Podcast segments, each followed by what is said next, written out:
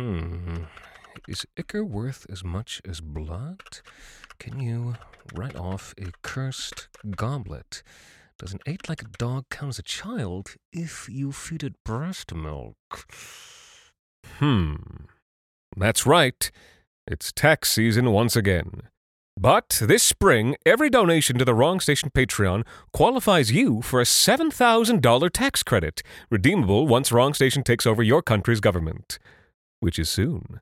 Click the link in the description below to discover behind the scenes content, bonus episodes, art, book clubs, and more Wrong Station goodies. And remember to file. wonder working power in the precious. Incredible as they seem, are not the results of mass hysteria.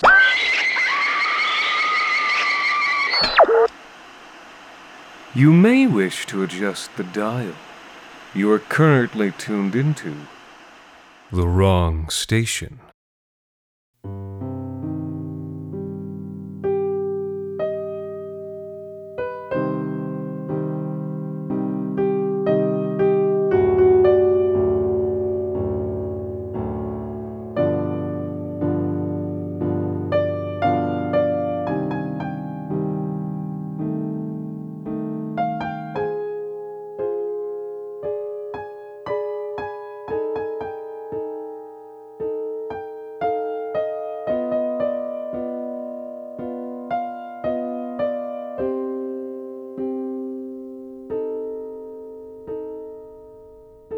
Looking back on it now, Latin's arrival seems too convenient, too contrived to have really happened the way it did.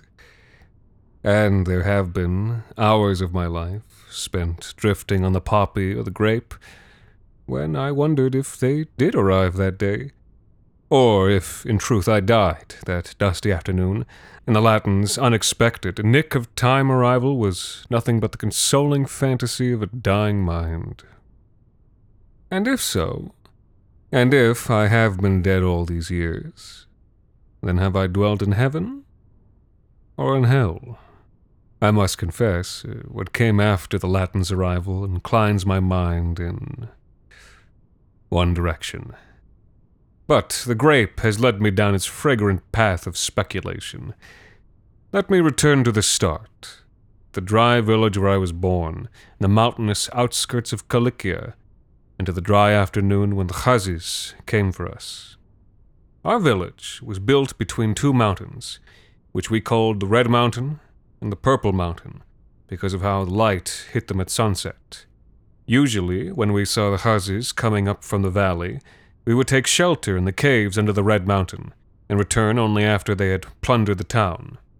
It was how things had worked for nearly 500 years. But now the times had changed. Latin crusaders had seized control of Edessa and were pushing toward the Euphrates banks. The Atabeg of Mosul needed gold to push them back. And so that year the Ghazis raided not for the sake of ritual, but for the sake of slaves. Instead of coming up the valley with their horses, they dismounted, taking a goat trail around the Purple Mountain. They came upon our village, unawares, uh, forgive me.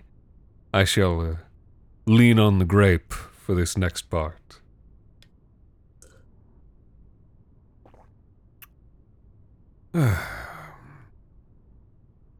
no.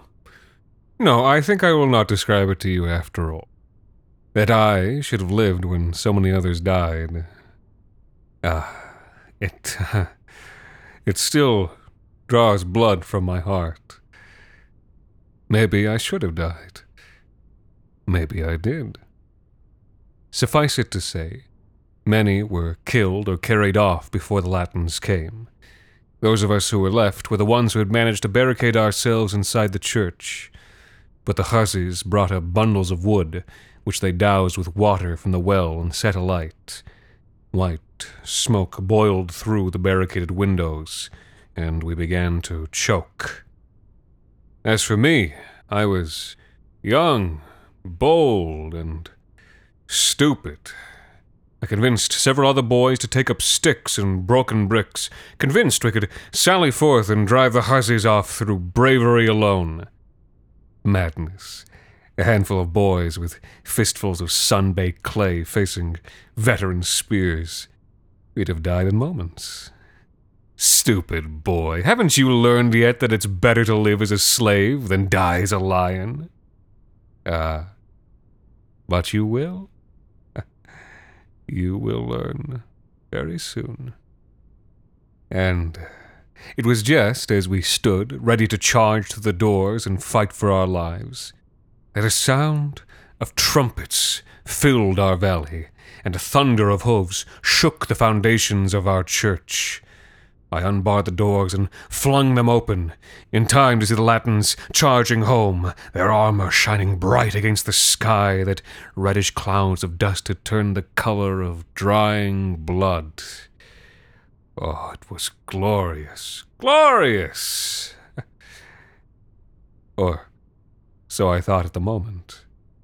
Only, if it was so glorious, then why have I watched it all again so many times in my dreams? Why must I numb myself to sleep with poppies, even now? To keep from dreaming of the sword that shears through cap and skull, the lance that split a man before me like a farmer's hoe that halves a dusty root. Seen next to the bodies of my own people, the hussies didn't seem so different. Many could have been, or were, from the other side of the valley. Perhaps our ancestors had been one people, and all that cleaved us was the luck to be born on one river bank or the other when some ancient treaty had been signed. I become maudlin. I must drink some more. Best not to think of such things. Allow me to refresh myself. Ah. The Latins were few in number, but with horses, armor, and surprise, they quickly turned their charge into a slaughter. Many hussies attempted surrender, but the Latins were in no mood for that. The dry streets of our town soon churned with purple slaughterhouse mud and echoed the cries of routing troops. But the captain of the Latins did not participate in this mopping up. Instead, he rode to the front steps of our church to greet the shocked survivors. How shall I describe this strange fellow? He was a knight, but I have seen many knights since then, and few who dressed as he did. His enclosed helm rose to a conical spike, around which a white turban was wrapped. White veils hung to his shoulders, and white bands of cloth wound his body around, as if he were a corpse made ready for the grave. He must have worn chainmail beneath these winding sheets, for several arrows had pierced the white cloth, but none of them had drawn blood. His breath echoed from under the steel mask, labored and metallic. On his left side, he carried a white shield with a bright green cross. My name, he said, is Joshua Lazarus. We were surprised to hear a Latin speaking Armenian, and so nobody answered him until I spoke up. Welcome, Sir Latin. We thank you for delivering us. The Lord has delivered you, he said. I am but a vessel. May we beg your hospitality? It was difficult to refuse, although most of us were uneasy around these violent foreigners around the strange man who led them. And so the Latins stayed with us that night. As I said, though, I was young, bold, and stupid. Despite any misgivings, I was fascinated by these Latins and their strength of arms. And so when Lazarus, who was avoided even by his own men, sat on his own outside, I went to sit with him, watching the stars come out. He told me that he was a type of Latin called a Frank, and that he had sworn his life to the Knights Hospitaller, and within them to the Order of Saint Lazarus. Then Joshua Lazarus is not your real name, I said. It is now, came the response. I noticed he did not eat or drink anything, and that when the wind died away, he had a faint, unpleasant smell of rotten sweetness. The Order of St. Lazarus, I began. Indeed, he said. It is composed of lepers. In spite of myself, I recoiled from him, inching further down the brick stoop where we sat. He laughed, sadly. Fear not, he said. My illness spreads only through touch. He held a bandaged hand up to the dim lamplight flickering through the windows behind him, and it has been twenty years since I touched another person. In twenty years, I have touched only God alone. He glanced at me, and even through the reflective steel mask, I could hear the smile in his voice. And God, of course, cannot fall sick. Feeling ashamed for having recoiled, I tried to change the subject. Your order is based in Jerusalem? Indeed. As the vulture flies, we have traveled nearly 500 miles to be here. As the horse rides, the distance has been much greater. I asked, Why come all this way? Although I was afraid I knew the answer already. In response, he confirmed my fears by turning his mask to the sky. With the purple mountains, umber silhouette darkened a triangle of the stars. A pilgrimage, he said. I felt a shiver run down my spine to the Purple Mountain. Indeed, to the cave in the Purple Mountain. I folded my arms across myself, feeling suddenly cold. I do not go there, I said. He looked at me. In the darkness, the depths of his masked eyes were even more impenetrable. You know the name of that cave? I asked him. He laughed. The sound was awkward as if it had been a long time since he laughed in earnest. You call it the Cave of Apocalypse. You think it is an ominous name. But tell me, do you know what apocalypse means? It means the end of the world. Ah, a common misconception in the land of Franks as it is here. Both our people use this same word, apocalypse, which is borrowed from Greek. But in that language, the meaning is different. Apo means away, kalupto means to cover. Apocalypsis, then, means to uncover, reveal. This place in the Purple Mountain, it is a cave of revelation. I was somehow not comforted by this. I wouldn't want any revelation that came from there, I said. Simple enough for you to say, he said, turning that silver gaze back to the mountain. But for me, the stakes are higher. I am on crusade. Unless the cure to my affliction be revealed, I shall not live to bear the cross much longer. bear the cross, he said.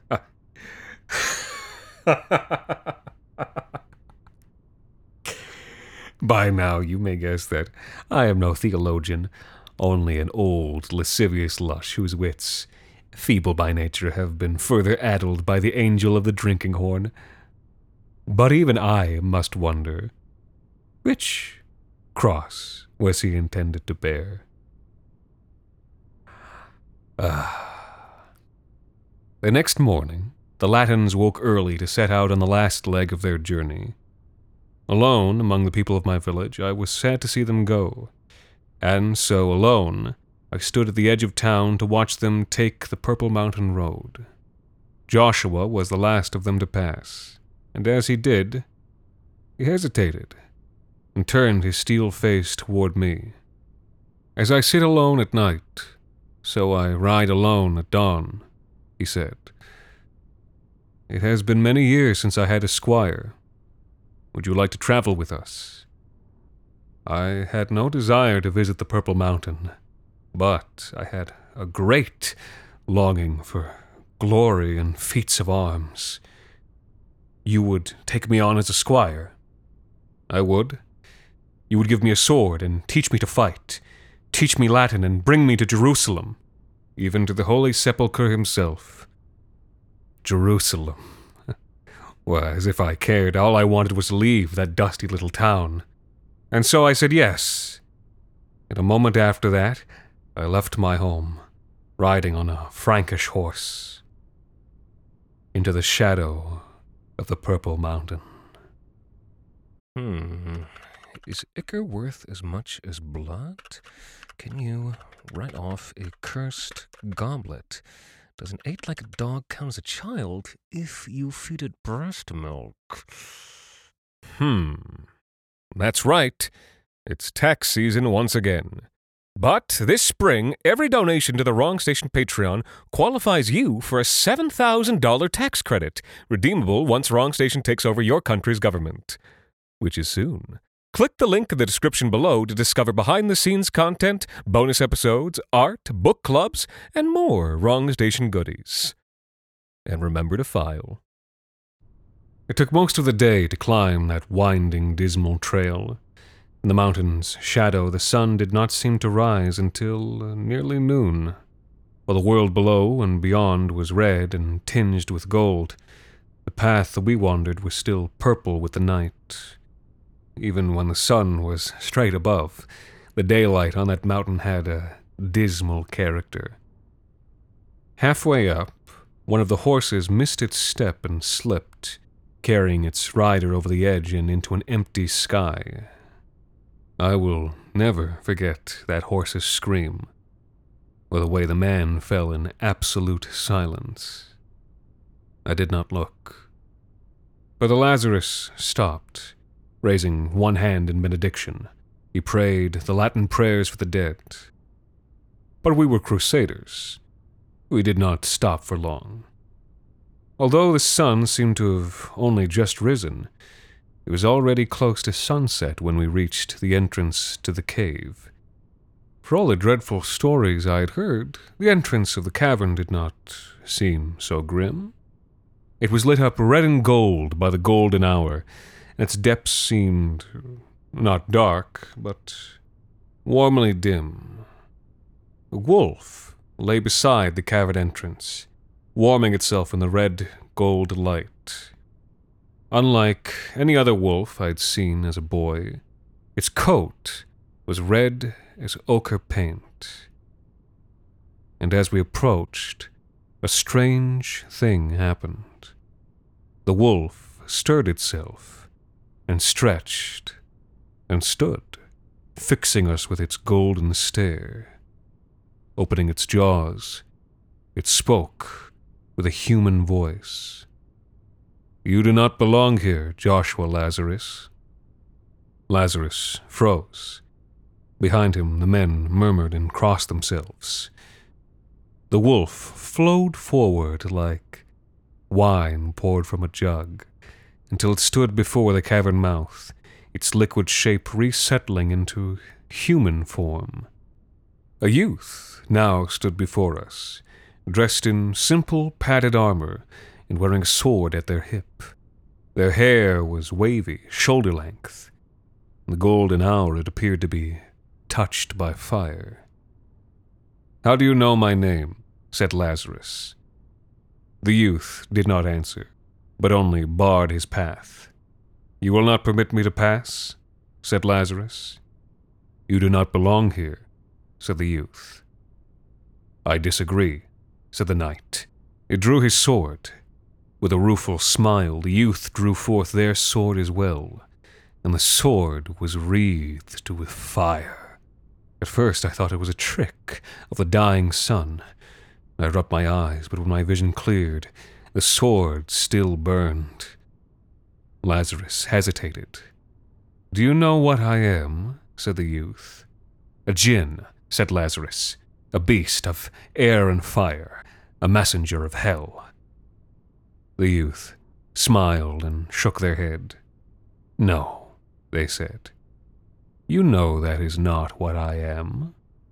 Before more words could pass between them, Lazarus attacked, and for a man afflicted unto death, he was shocking in his strength and speed.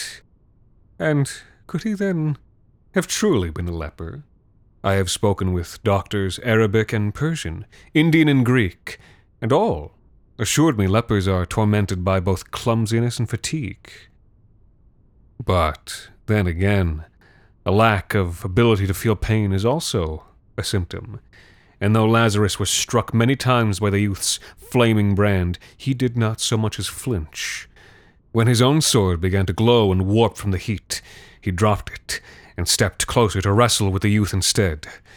And though he was strong, the youth proved stronger, and Lazarus was forced to give ground. At last, though, he pulled a trick, pretending to slip by accident and falling across the mouth of the cave so that the youth turned their back on his men. Now, Lazarus shouted. A dozen crossbows thwacked, causing the youth's back to sprout feathers. The youth sank to their knees, mouth wide with surprise. But then they laughed, their mouth filling not with blood, but with pure water. I tried to help you, Lazarus, they said, and then began to fall, not earthward, but skyward, tumbling slowly up toward the distant outer dark. For a moment we all looked up, watching the body catch the last of the golden hour as it fell. The men looked uncomfortable.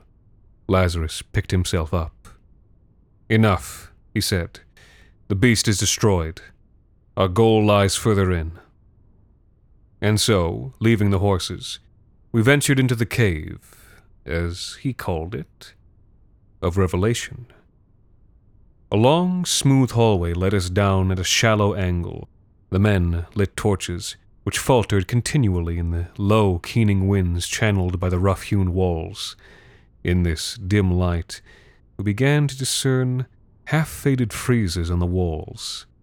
One particular motif seemed to recur and recur.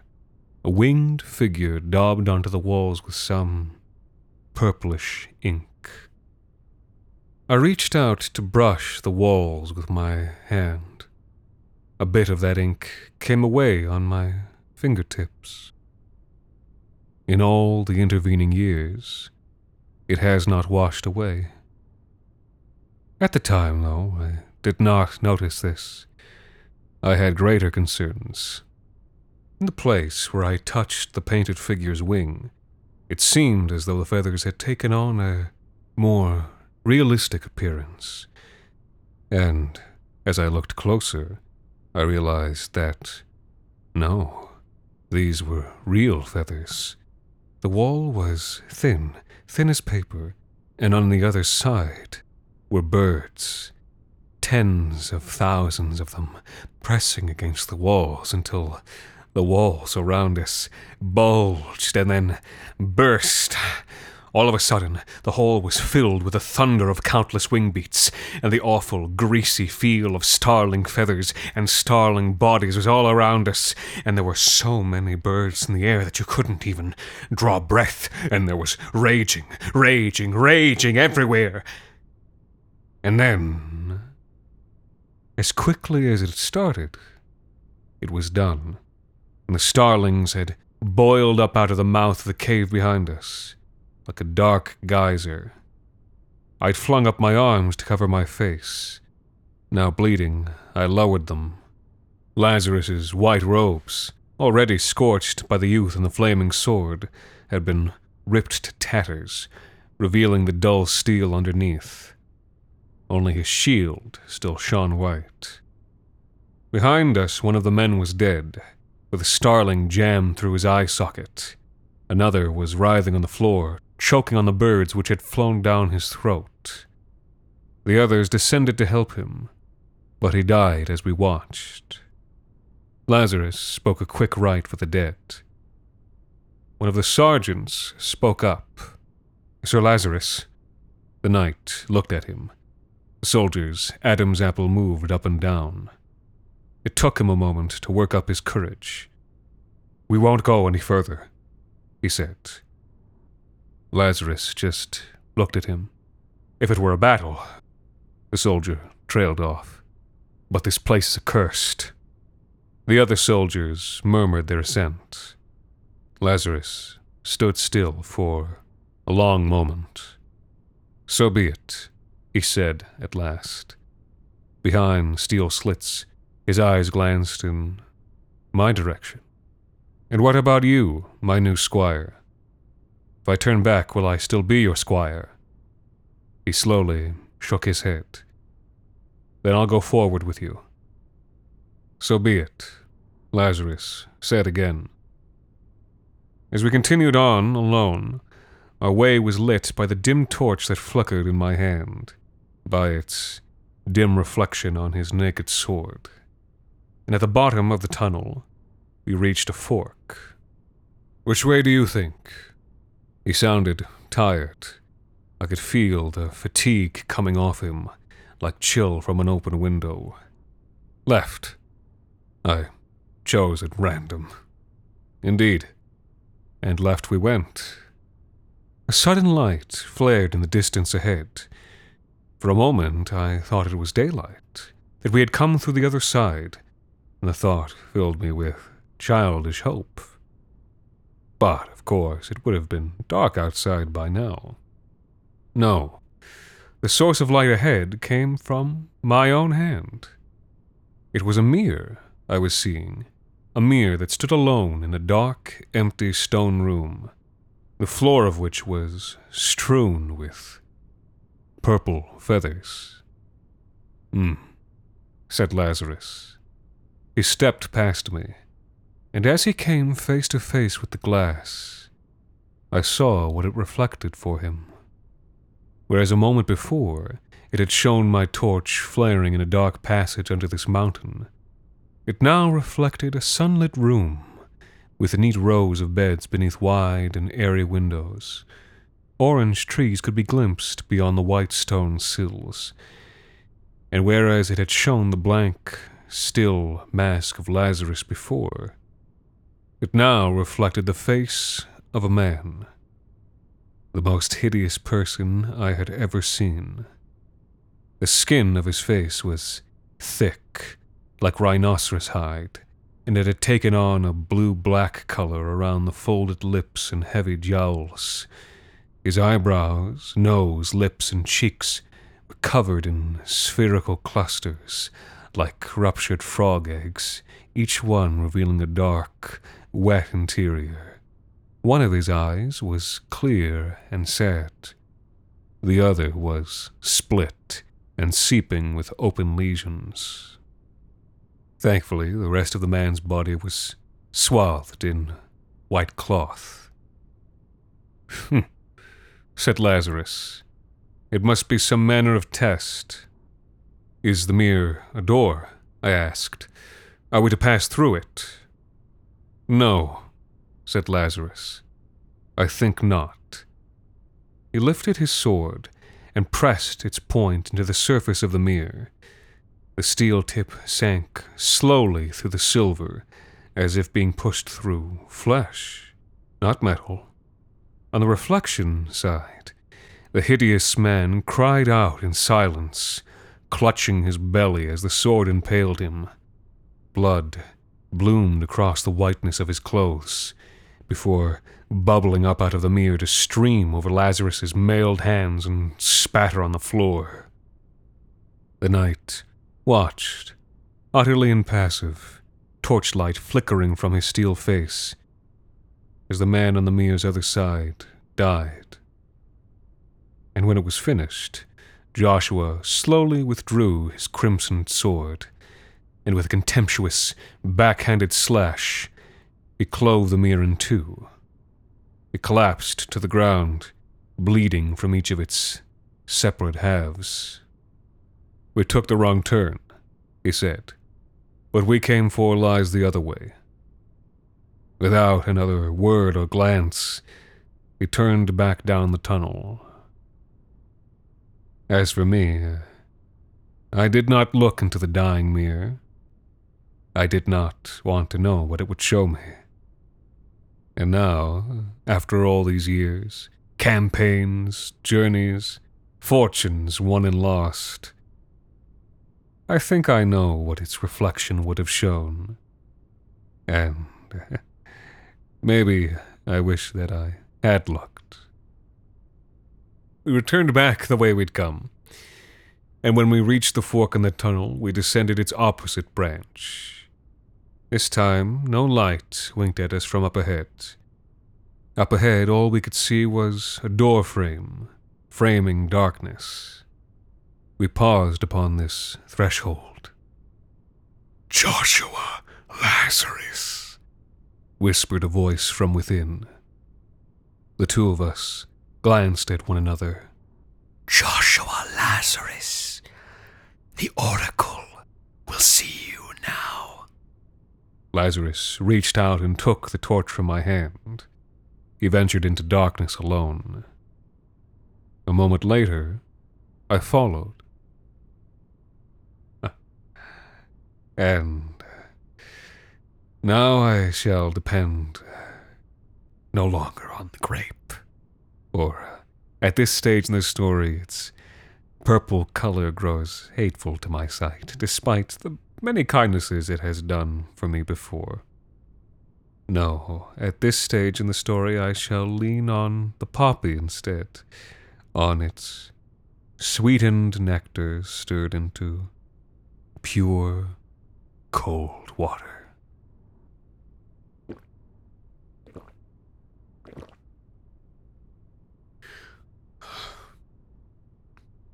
Ah, it will have to do. Inside that room, a man had been nailed to the wall. He was completely naked. His body had gone pallid from the dark, though coarse black hair still striped his flesh. Ah, did I say nailed? Uh, perhaps that is misleading. Indeed, he had been pinioned to the walls, pierced through the pectorals and thighs by long rachises of what seemed to be peacock tail feathers of a deep and iridescent purple. A set of rotten golden eagle wings had been nailed to the wall behind him, giving him the appearance of a makeshift angel.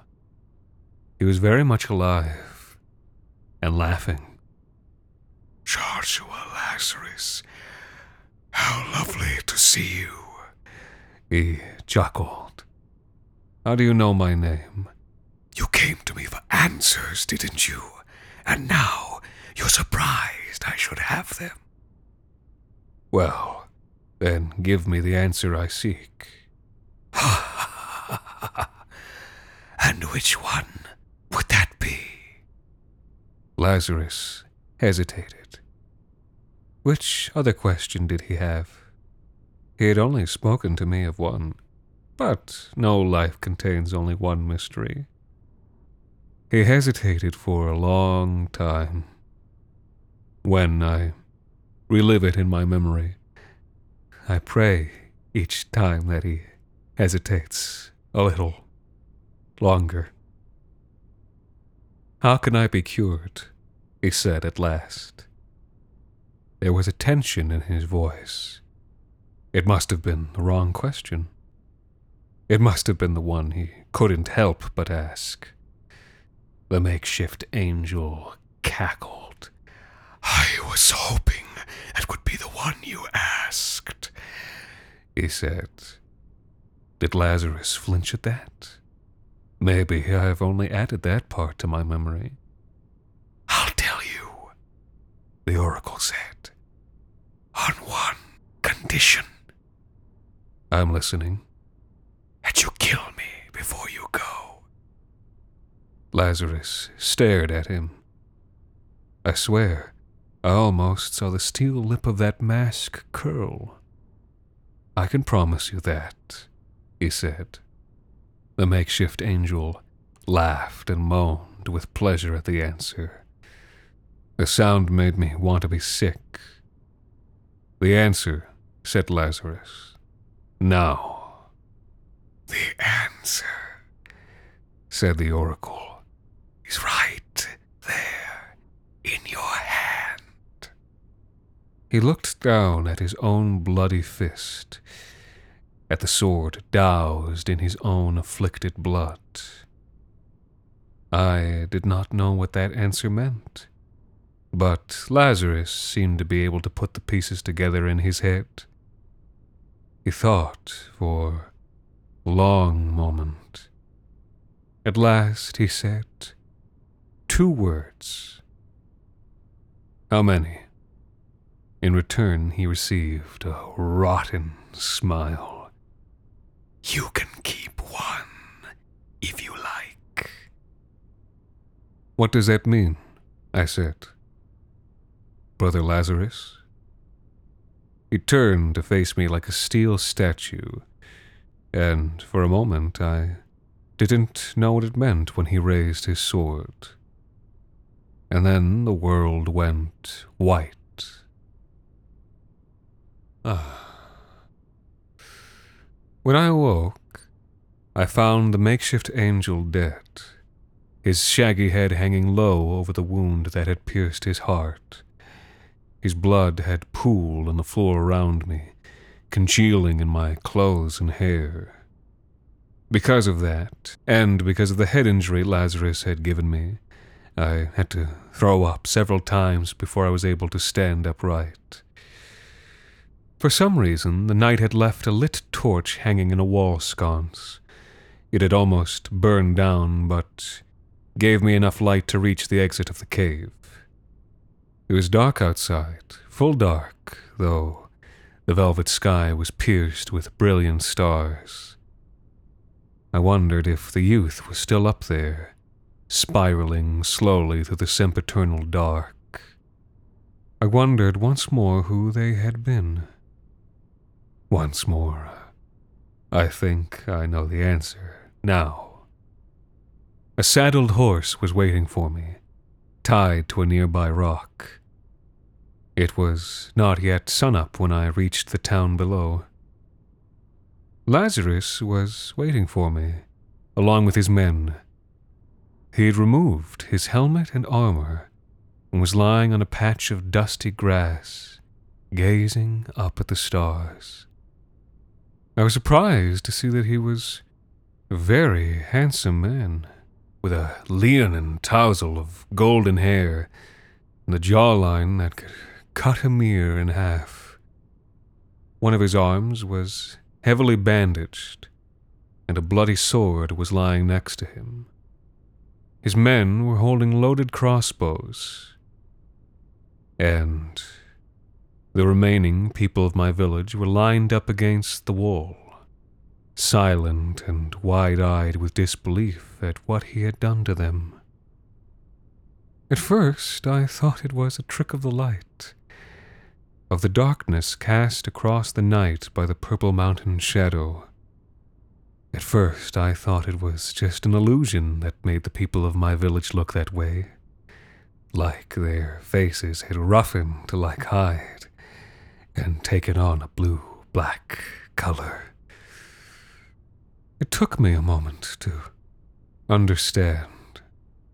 It wasn't until I noticed they all had deep cuts on the same parts of their arms that he had bandaged that I realized what he had done to cure himself. I wish it could have been another way, he said, finally noticing me. I could see his eyes now. They were a pretty shade of blue. But we are on crusade. I have work to do, and must be able to bear the cross a while longer. I found I could no longer look at the people I'd been raised with. I turned my back on them and faced the dark sky and darker mountain. Fool that I was. I still see their faces every time I close my eyes. If you no longer wish to come, he said, I'll understand. But you know the kind of boy I was.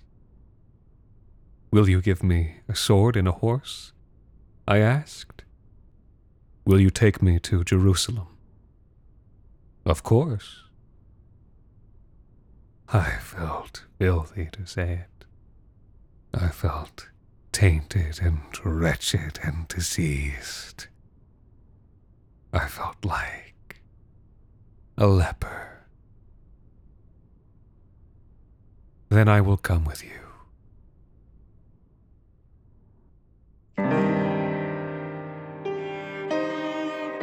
This week's episode, The Lazarite, was written by Alexander Saxton and performed by Anthony Botello. The Wrong Station is made possible with the generous support of our listeners on Patreon.